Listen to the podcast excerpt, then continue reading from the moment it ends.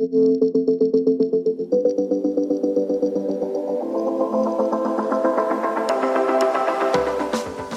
to the Tech Ed Podcast, where we visit with leaders who are shaping, innovating, and disrupting technical education.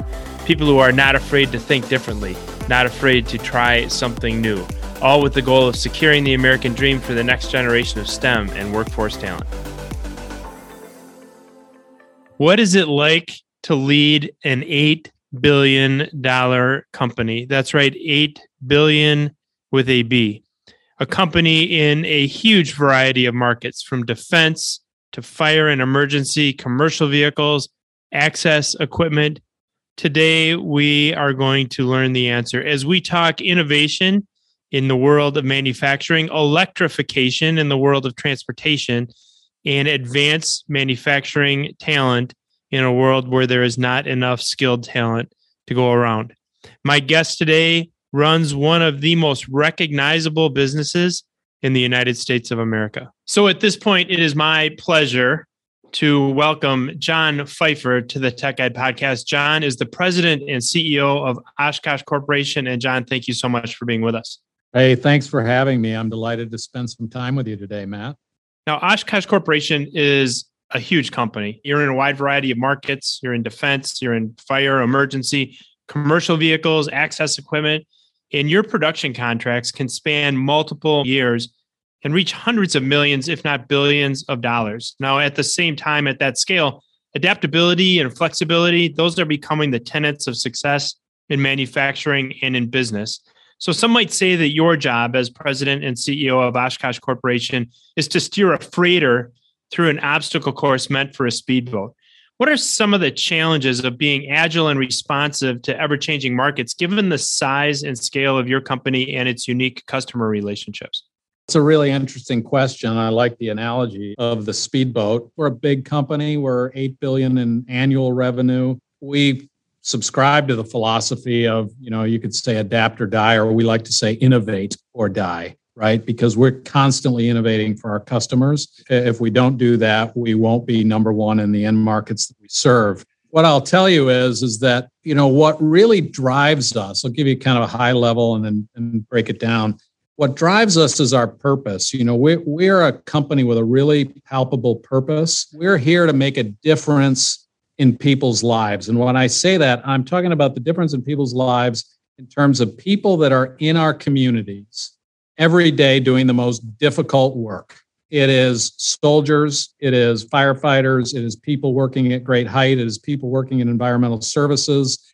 And, and that's a unifying purpose that really unites us and brings us together. And we know that as we execute to deliver productivity and to deliver safety to those incredible people that we serve that really drives us. You mentioned that we're a relatively large company. We've got 14,000 team members, nearly 150 facilities in a couple of dozen countries. We serve about a dozen end markets. So we're serving defense vehicles, fire and emergency, we're airport vehicles, we're aerial work platforms, we're environmental services, and I could go on. So when you look at that enterprise, we are uniquely positioned to really excel at serving the people that are working in those industries and we adapt based on that. So we're set up to adapt and react and be delivering innovations to those people business by business. And I think that that ability to be so focused on those people in our communities that need us to innovate for them is what allows us to continue to innovate and allows us to adapt and, and, and, allows us to be a successful a business. We leverage the strength of each other through technology. So the technology we develop in defense, whether it's electrification or autonomy, we're able to take that and we're able to uh, apply it to those diverse end markets that gives us an added advantage as to who we are and how we deliver for the users of our equipment. I think the key word there really was making sure that you're focused on what's important to driving the organization forward. When we think about, you know, 150 facilities, we think about 12 different end markets that you're involved in. Obviously, a huge scope from a manufacturing standpoint. And I want to talk a little bit about the whole idea of supply chain constraints. It seems like that issue comes up in every single manufacturing conversation. Material shortages, constraints in transportation. You know, we even hear from manufacturers who are telling us that they have the product sitting on the dock ready to ship to customers, but they can't get a hold of shipping pallets. And so they can't ship the product. It's just an incredible world that we're living in. What do you think we're learning from some of the current bottlenecks across the supply chain around the globe? And how will these lessons change American manufacturing in the future? It's really interesting what we're going through. Any company that manufactures anything is seeing these supply chain disruptions. And I think most of us would say it's the toughest environment we've ever been in for in terms of managing the overall end-to-end supply chain. Now the good thing is is we've got really really healthy order rates. We've actually got an all-time record backlog in our company right now. So we've got a lot of demand. We see a really nice growth trajectory going forward. And I think what we've seen as we've come out of the pandemic, the pandemic kind of threw everyone into a pause in 2020. And then as the pandemic has subsided, and I realize we've got the Delta variant coming back, as, as it's subsided, everything has surged and order rates have surged again. And so whenever you take a very complex supply chain and you slow it down rapidly and then try to restart it rapidly, you're going to have a lot of difficulty in the restart. I think that's kind of the high level view of what's going on. So, you know, the reality is we're learning that we're really only as strong as our weakest link. And we're also learning that we've really got to make investments to make it easier for our supply chain to be able to support us. And when I say that, managing your supply chain starts from product development. We need to do more across standardization and commonization across our product portfolios because the more commonization we do for our suppliers, the easier it is for them to be able to supply us efficiently and effectively versus having a very complex uh, bill of materials, for example, or a totally different bill of materials from one product to the next. Another thing that we're learning, we do not see in the supply chain disruption that we've had that there's any correlation between supply chain disruption and proximity from our operations. So, in other words, what I'm saying is some of our best suppliers are halfway around the world and most reliable, and some of our least reliable are very close to us. It also goes to say some of our best suppliers are very close to us, and some unreliable suppliers are around the world. I mean, it goes both ways. So you can't just have this simplistic notion that we're going to insource everything to America and it's going to solve all of our problems. I'm sorry, that's not going to solve all of our problems. We have a mentality that we can help our suppliers by positioning our uh, portfolio to make it easier for them to be a supplier to us through some of the things that I mentioned, and by uh, making sure that we're uh, allowing our suppliers enough visibility where they can invest to keep pace with our growth curve in the interim short term period of time, of course, we are doing a lot of work with getting our engineering teams involved to make engineering changes, uh, commonizing microchips, for example. Instead of buying 50 different microchips, we commonize on just a few to make it a lot easier for a chip manufacturer to supply us in the short term and alleviate that one supply chain constraint that almost everybody has today. So we're, we are learning a lot, but I really think that being effective with supply chain starts right from the time you design the original product and how you design. Absolutely. So designing for manufacturability is is obviously key and also making it easier to be a supplier as it sounds like your supply chain is going to remain global. We do hear some people saying that the latest, you know, disruptions in the supply chain that we've seen over the course of COVID could drive manufacturing closer to the point of consumption. It sounds like in your case it's maintaining a global supply chain and continuing to have a focus on how do you create suppliers that are best in class, regardless of where they are and where they exist in the world. Hey, we're an American manufacturer, but we also manufacture in China. We manufacture in different parts of the world. Most of our heaviest manufacturing is in the United States. We've got a great supply chain in the United States, but you have to go with the best global supply chain that you can get if you really want to be the best in your industry. And you can't just say, I'm going to insource everything. There isn't enough capacity in America for everybody to insource everything. right. We don't have enough people now, right? don't have enough people, you don't have enough plant capacity. You've got to look at things from a global supply chain perspective. And that's good for America. Absolutely. I couldn't agree more. And it, it'll be interesting to see how this all rolls out as we move into the future. It's going to be an exciting future, both for manufacturing and for uh, Oshkosh Corporation as you continue to innovate your manufacturing methods. I want to talk a little bit about that innovation. We discussed earlier about your mantra, innovate or die. I think that's a, that's a great way of looking at how you advance your company. And earlier this summer, you were notified that Oshkosh Corporation won the contract to produce the U.S. Army's Stryker medium caliber weapon system. You've noted that to achieve this win, your team combined best in class capabilities for system design, manufacturing, and integration here at the Tech Guide podcast, we're absolutely fascinated by any innovations that are taking place in the world of manufacturing. And I'm curious, John, if you'd be willing to share whether there's any examples of how you're innovating around advanced manufacturing technologies at Oshkosh Corporation that our audience might be surprised by. Let me tell you about that, that MCWS, medium caliber weapon system. We commonly refer to it as the Stryker program because it's a really interesting program. This is, by the way, a new category for Oshkosh Defense. Our defense team is really good. They're very agile. And so we're getting into these adjacent categories like the MCWS that we have not been in before. And when you look at the MCWS, what we're able to do is take a Stryker platform. We're able to bring our strengths together, our strength being a prime defense contractor. There's a lot that goes with that, but partner with others that have the capability to get us into those new categories. In this case, a medium combat weapon system, that being Pratt Miller, that being Rafael. We partnered with them. In today's world, sometimes you can't do everything in house if you want to provide a technologically advanced product to your customer. You've got to have good partnerships. And I think that that capability that we showed in that partnership is why we were able to win that program. It's a great, great statement for our business. But so back to we're a prime contractor for the Department of Defense. I think one of the reasons we're a prime contractor for the Department of Defense is because we are considered an advanced manufacturer. We have a great track record with the Department of Defense for being on time and under budget on our programs. And that's because we know how to manage our operations. We do a lot with digital manufacturing, what you might call Industry 4.0, constantly trying to innovate our own processes. We want smart plants, right? We don't want to have the disconnected plants.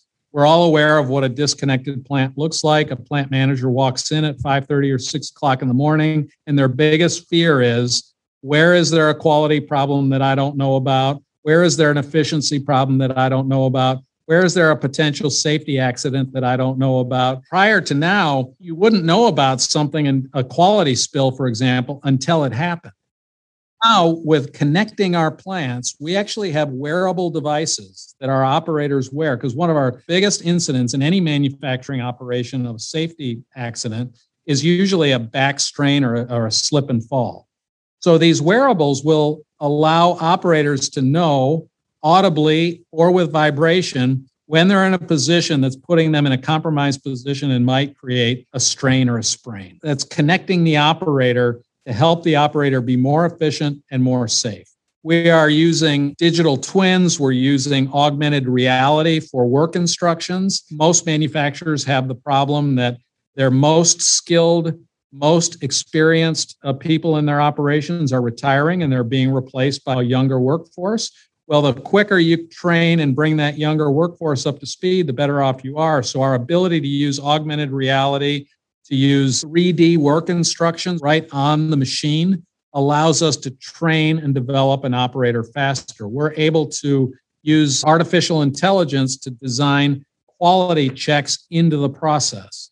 So it used to be the old fashioned way was everything was offline. You'd pull a product randomly offline and take it to the CMM room and do the quality checks. That's too cumbersome in today's world. You have to be able to do real time in process quality checks so that you know, in the worst case, at the point of impact when there is a quality issue, but in the best case, being able to predict when something might be coming out of calibration and adjust it before it's going to create bad quality. So we're just constantly connecting our manufacturing plants to make them better, more efficient, give plant managers real time information when they need it so they can do something about it before it's already happened. When you start thinking about some of the things, John, that you just started touching on, which is how do we then use all that data, use all that information that's available to us, and apply artificial intelligence, apply machine learning, and be able to look into the future, avoid that quality issue or that spill that you referenced before it ever even happens. I want to explore that use of data just a little more deeply. On your most recent earnings call, in response to a question from an analyst, you referred to Oshkosh Corporation as a quote innovation company, and you referenced electrification, autonomy, data. Let's talk a little more about that use of data in your business. By all accounts, we have access to more data than ever before. I just read an article in Forbes that said we'll create more data in the next three years than we did in the last 30. And so, all kinds of data about our customers, our suppliers, our manufacturing processes, our products.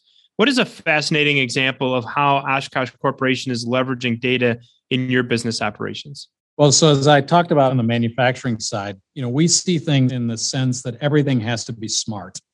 And so when I say everything has to be smart, it's everything has to be connected and has to be able to provide uh, real-time data so that we can provide more value for the customer or in the case of the manufacturing operation for the, for the people that work in the operation. So thinking about everything has to be smart, we are doing everything we can to continue to build our advanced analytics capability. We have a great team of data scientists all the way up to the PhD level. And we really look at our products from a sense that the way that we use data going forward is how we're going to provide probably the greatest value to our customers in the future. I'll give you some examples of what I'm talking about. So, every time we produce a product today, we expect that it will be connected. So, we'll be able to, or the fleet owner or the user of the equipment will, will be able to get real time insights because they are working with a connected vehicle or a connected machine. So, giving you an example in the fire and emergency segment. So, in the fire and emergency segment, fire trucks are evolving to be as much communication vehicles as they are pumpers and aerial platforms for firefighters to work from. So, when you think about the life or the job of a firefighter, an incredibly difficult job, what our vision is is to be able to deliver that firefighter in real time, proactive insights about where they are going and what they are going to encounter, information that prior to now they never conceived that they would be able to have about the layout of the building, about things that are happening real time in the building, so that it gives them the ability to be safer and more productive when they are working. If you think about one of our concrete placement vehicles, when we use data on a concrete placement vehicle today, the fleet operator will know exactly the amount of mix that's in the drum, how long the drum has been mixing because there's a shelf life to it, how long that operator has to go until they deliver the concrete because it has to be delivered before it expires. They'll know when the pour starts, when the pour stops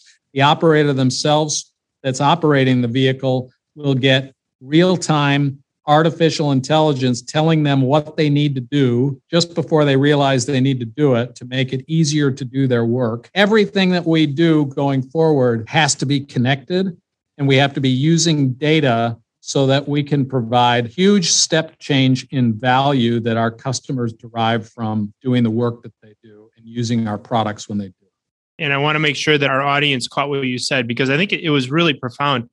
You said, and I'm getting close, I may not be quoting you perfectly. The way we use data is how we are going to provide the greatest value to our customers in the future. Now, you know, when someone thinks about a, a company like Oshkosh Corporation and they say, describe your products, they are going to say things like emergency vehicles, fire vehicles, defense equipment, commercial vehicles, access equipment. But really in the end what you're saying is going forward in as much as that is the delivery method for what it is that you're going to market with you're a data company and how you think about how your customers will use data in the future is going to be a huge driver for your organization. I hope I got that right. And I think that that really kind of shares and helps us think about really across the market and in so many different market spaces how data is going to become increasingly important as companies innovate not just their you know their hardware and not just their products themselves but then what data is available to their customers as they're using those products. So just a fascinating response. Every economy has to continue to drive productivity right?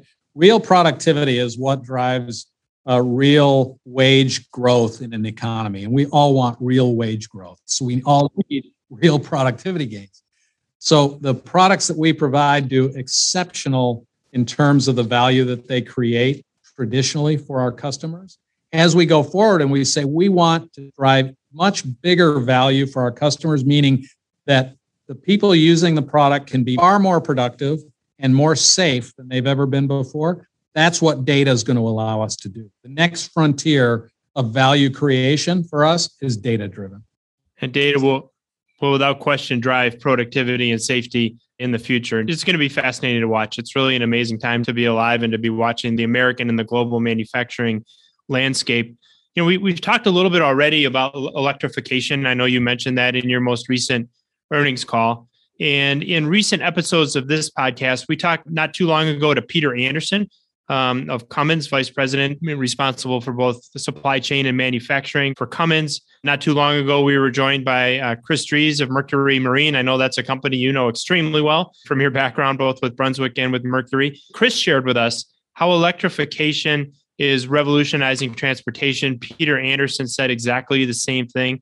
Do you see the same types of trends in your business with regard to moving from internal combustion engines to electrification? And can you provide any examples for us? Oh yeah, electrification is huge for us. You know, we've been in electrification for more than 20 years, doing ele- actual electrified product programs. And you're hearing and seeing more about it today is because electrification technology and cost has come down to a point where now there's not just a sustainability benefit or a product performance benefit, there's also an economic benefit. And that's what's changed in the very recent past, just in the last two or three years. For example, lithium ion battery costs in the last 10 years have come down by 90%. Now the costs are in a position where you can actually provide an economic benefit as well as a product performance benefit, as well as a sustainability benefit. And that's why we're starting to see electrification so much. We've been involved in electrification for over 20 years. We have electrification programs happening in every one of our businesses. The US Postal contract, which is a gigantic contract that we won, that we're doing all the last mile delivery vehicles for the United States Postal Fleet. We're going to upgrade the fleet, and in 10 years, the fleet will be electrified. So these are to start both internal combustion versions as well as zero emission battery electric versions. And over that 10 year contract, 100% of the units will be electrified, and you'll see a fully electrified US postal fleet.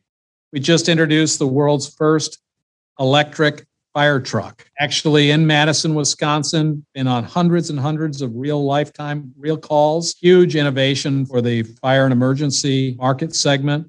In our access equipment segment, we've got aerial work platforms that are fully electric. They don't even have hydraulics on them fully electric. So huge product performance benefits and also an economic benefit because of the total cost of ownership that you get out of having an electric product versus having a product driven by hydraulics or a combustion engine.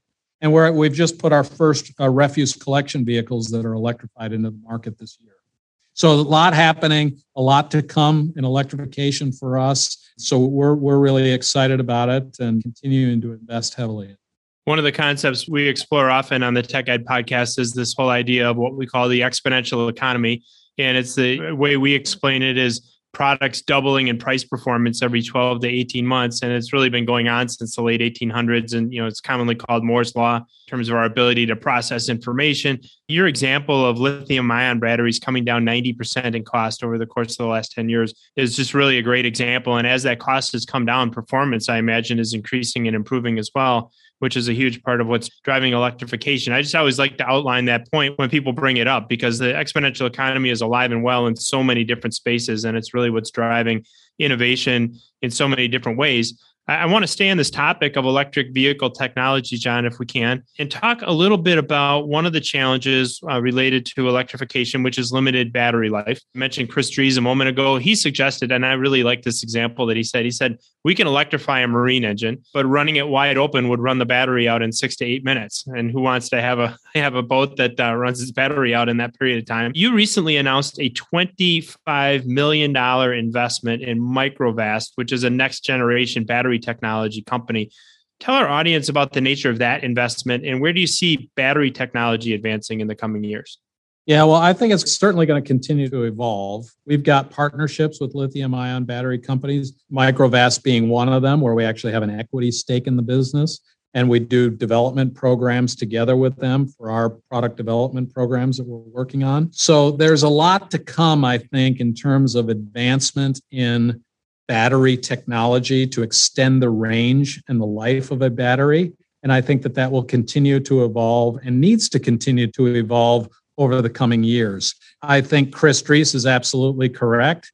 The marine industry is the, probably one of the tougher environments to apply today's lithium ion battery to because of the duty cycle of a marine engine. With technology where it is today, there's plenty of applications that are ready to go electric. Refuse collection is was one example. Refuse collection is an application where you depart and return to the same depot every day. So relatively easy to put the recharging infrastructure in. And you have trucks that are not moving at great speed through our communities stopping and starting a lot. The stopping provides regenerative braking, which extends the life a truck can be out on a route. That would be considered to be a near term opportunity for electrification. I think as you see the technology continue to evolve, eventually we'll get to a place where even a marine engine can be electrified and last long enough to satisfy the people that are using the product. So we're still in the infancy of how this technology is going to continue to develop. So, still in the infancy, and what an exciting future we can look forward to in the whole world of electrification, of electric battery technology. And we'll certainly be keeping our eye on that market without question. I want to come back for a moment to the U.S. Postal Service's next generation delivery vehicle. Earlier this summer, you announced that Spartanburg, South Carolina, would be home to the operations for your production of this project. As a result, you will be creating 1,000 new manufacturing jobs in Spartanburg. Creating jobs is amazing. We've already talked today about the challenges of finding a skilled workforce. How will you and others ensure a pipeline of skilled talent to fill these new roles in South Carolina? So that's a great question, and it's something that we're always paying attention to, no matter if it's a big new operation in Spartanburg, South Carolina, or one of our existing operations. You know, talent attraction is critical to being able to be successful. We like to be really early and we like to be proactive with how we develop and recruit people to come into our company. You know, we like people to understand what is our purpose all about because we think our purpose attracts people. Hey, we're a technology company as much as a manufacturing company. We do, you know, leading technology in autonomy, in electrification, in data telematics and other systems. People like to work in those environments. People also like to work for companies that have that strong purpose.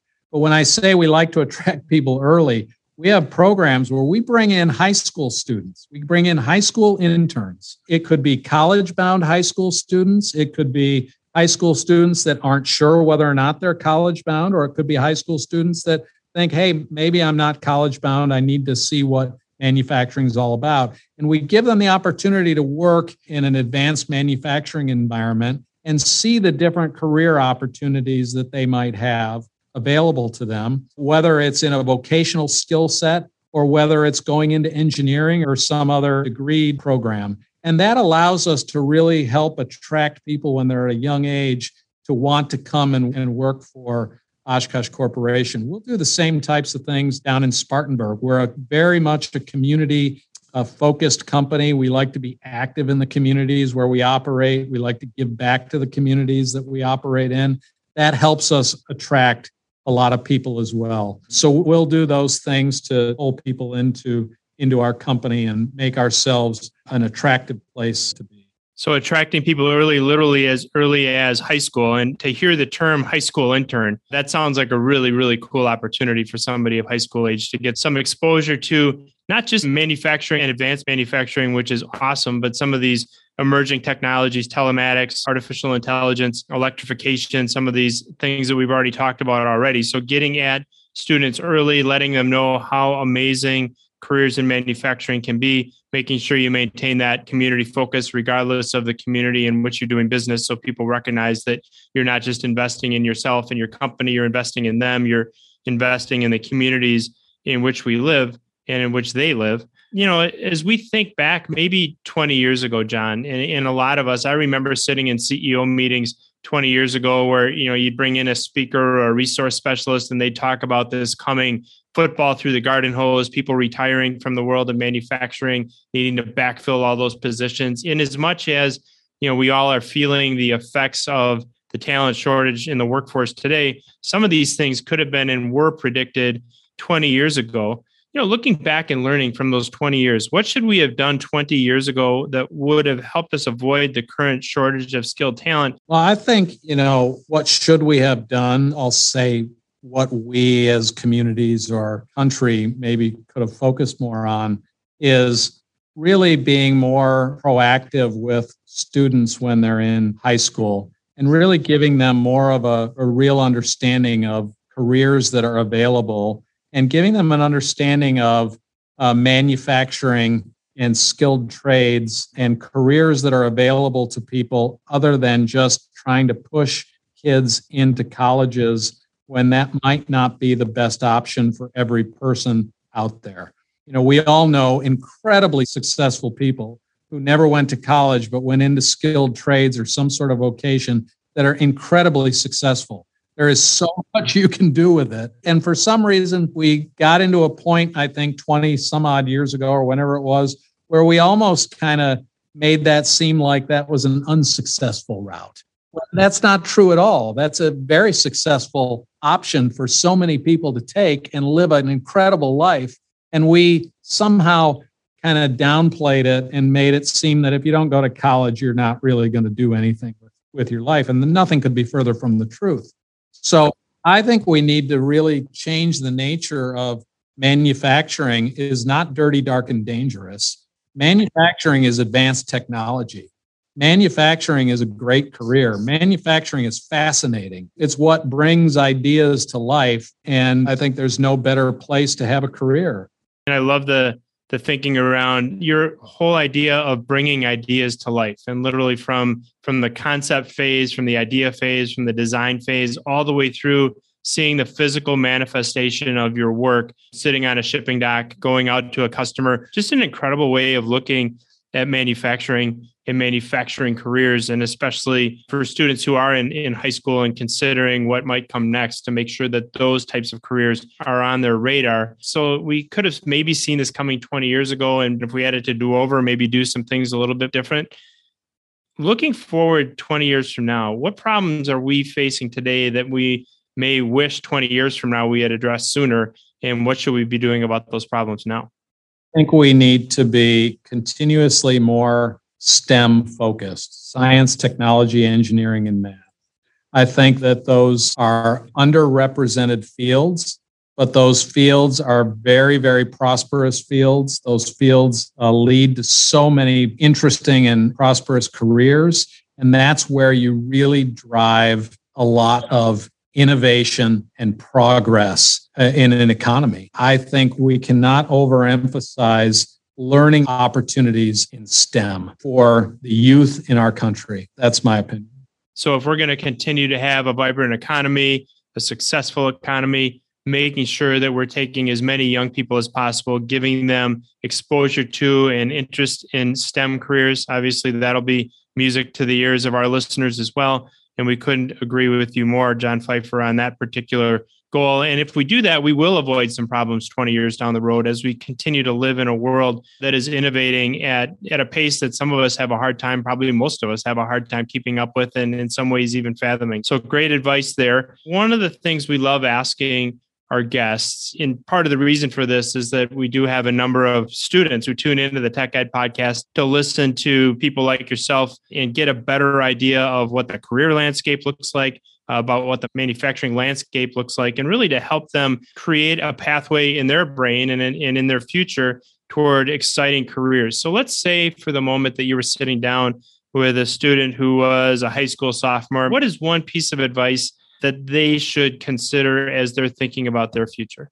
Well, I think that first of all, they have, anyone has to consider where their real interests lie. You have to pick a career that is in something that is intellectually interesting for you. And that's fundamentally most important. And then I think that you also have to take a perspective of what is the economics of making a specific career direction. I think that, in my opinion, there's too many young people today that choose what career they're going to go into without taking a view of what are the economics of going into that career. And that's always important to understand okay, if I choose this path, I have to be accepting of whatever economics might come from that career path. And, I think that that gets overlooked too much. So clearly, I'm somebody who's a STEM focused person. I've got three kids, two of them are engineers, and one's a student in computer science. So I've done my, I've had, had my influence on STEM. But I think following your interests is critical, but also as you follow your interests, understand what the economics of those interests might be. And on the topics of our kids, I've got one uh, biology major and one data science major. So uh, that message that you just shared has resonated with them as well, and they probably probably heard just a little bit of that at home as they were growing up too. So just fantastic advice there, John, as well. Number one is follow your interests. Nobody wants to find themselves in a career path that they don't find invigorating, that they don't find intellectually stimulating, but also make sure that there's a paycheck on the other end of that and that uh, that you're considering the economics of the choice that you make. So phenomenal advice for our high school sophomores today, and a phenomenal discussion on so many different topics that we've had with the president and CEO of Oshkosh Corporation, Mr. John Pfeifer. We've talked about electrification. We've talked about advanced manufacturing. We covered how are we going to overcome manufacturing challenges here in the USA and, and around the globe as we talked about supply chain and also amazing innovations in manufacturing technology. So, John, I just want to take a moment to thank you for taking time out of your busy schedule to spend some time with us and our audience here at the Tech Ed Podcast. Yeah, thank you, Matt. Happy to talk with you today. I enjoyed it.